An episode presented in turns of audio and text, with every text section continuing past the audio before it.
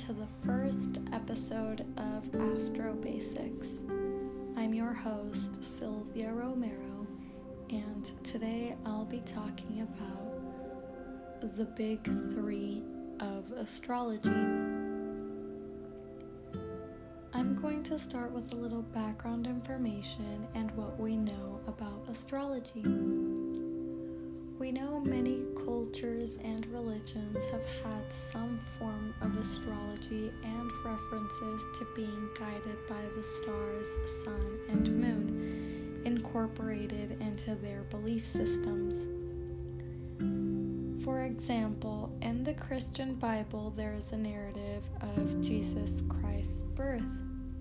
In the story, the three Magi's predict and follow a star which led to the exact place of Jesus' birthplace. Long story short, the prediction and faith the three magi had in the star is a part of astrology. The zodiac signs are derived from constellations and linked to their date range based on their placement in the sky and how far or near they are to the sun. These constellations help define how the sun appears to be traveling. And although astrology has been around for a long time, it didn't become a popular subject until the 1970s and 1980s. Usually, people only know their sun sign some may even read their daily horoscopes. But what most people don't know is that they have an entire unique birth chart that is so much deeper than just their sun sign. A birth chart is basically a snapshot of the sky of the day you were born, and it unfolds throughout your life. Everyone has 12 houses, and each one represents a different area of life. An easy way to remember this is each house pertains to a different zodiac sign. An example would be the fourth house. It represents family, home, and security. So, because Cancer is the fourth sign, it rules that area of life. Each planet has a different effect on your life as well, depending on what house it's in. Overall, a birth chart can tell you a lot about yourself and what could possibly happen in different areas of your life. But because birth charts take time to learn to read and understand, we'll just be focusing on what is known as the big three for now.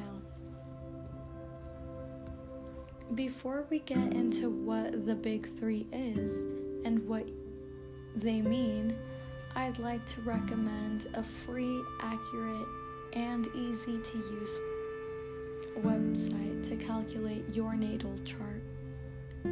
Go to zcharts.com and input your place of birth, birth date,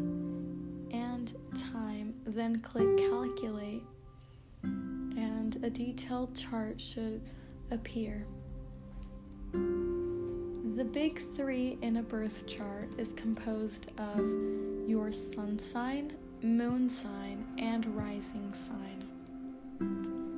For example, I am a Cancer Sun, Leo Moon, and Leo Rising. Each placement has a different meaning.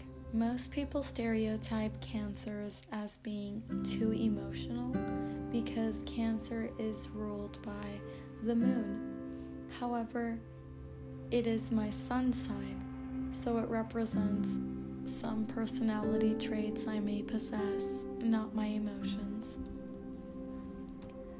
My Leo moon, however, does represent my feelings and how I may react to things or different situations.